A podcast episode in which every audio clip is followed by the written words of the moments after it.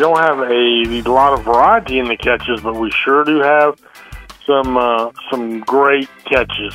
Gold Star all the way, big yellowfin tuna, and some schooling-sized yellowfin tuna. Got to keep in mind, a lot of these pictures you're seeing on the internet, once the charter boat catches that one big one that they bring to the dock, that's it. The rest have to be released.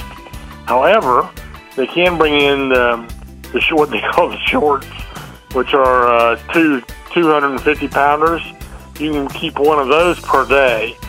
So you could release a big one, keep a short, do it that way. Or maybe they're still boats that haven't kept their giant yet. And we were talking to Ned Ashby about that last Saturday on the Saturday edition of The Other Side of Fishing. So that's the main game in town. World-class, big fish, plenty of them.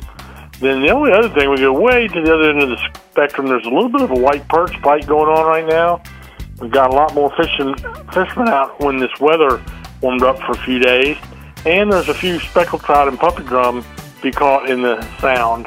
Some of those by kayak or boat, a few off the bridges, but not a whole lot going on really. And water temperatures, don't be fooled by the air temperatures, which warmed up for a few days. The water temperatures are still very, very cool.